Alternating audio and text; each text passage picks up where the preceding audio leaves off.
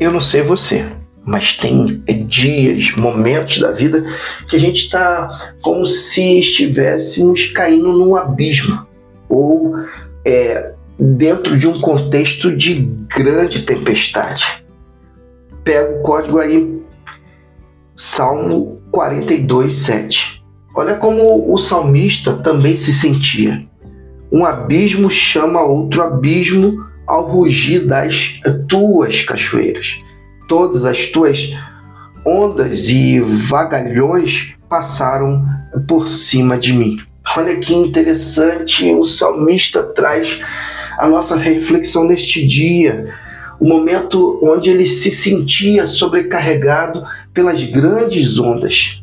Neste versículo, o salmista descreve a sensação de ser sobrecarregado pelas adversidades da vida. E eu creio que você já tenha vivenciado isso ou até mesmo esteja vivenciando. Isso é uma metáfora poderosa para os momentos em que nos sentimos engolidos pelos problemas. Quem de nós já não se sentiu dessa forma? Mas o que traz a diferença para as nossas vidas é saber que mesmo em meio aos problemas mais difíceis da vida, Deus, ele está conosco. É a sua presença que vai fazer toda a diferença. Lembra do salmista no Salmo 23, é, ainda que eu ande pelo vale da sombra da morte, não temerei mal algum, pois tu estás comigo a tua vara e o teu cajado me consolam. Então, a imagem é do abismo, que chama outro abismo, nos faz refletir sobre épocas em que as dificuldades parecem se multiplicar, deixando-nos à deriva, como se a gente tivesse perdido.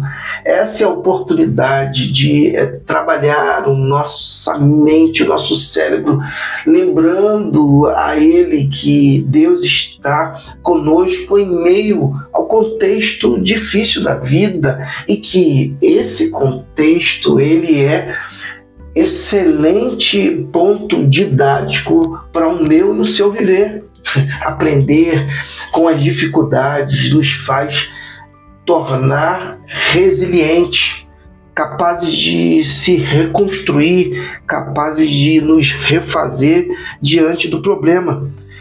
No entanto, mesmo nos, nas profundezas do desespero, a presença constante de Deus oferece um farol de esperança.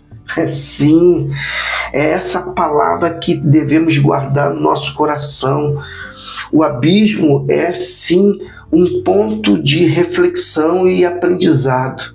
Nós não devemos nos deixar levar é, por ele, mas devemos permitir que as ondas do desafio é, venham justamente ser o ponto de fortalecimento da nossa fé.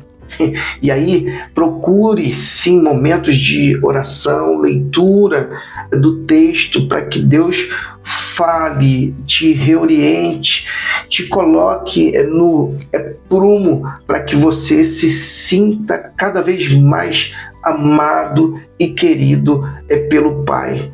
Deus nos ensina em meio à tempestade. Deus está conosco. Deus não vai nos deixar submergir. Busque a Deus, busque a paz de Cristo e que Deus te abençoe.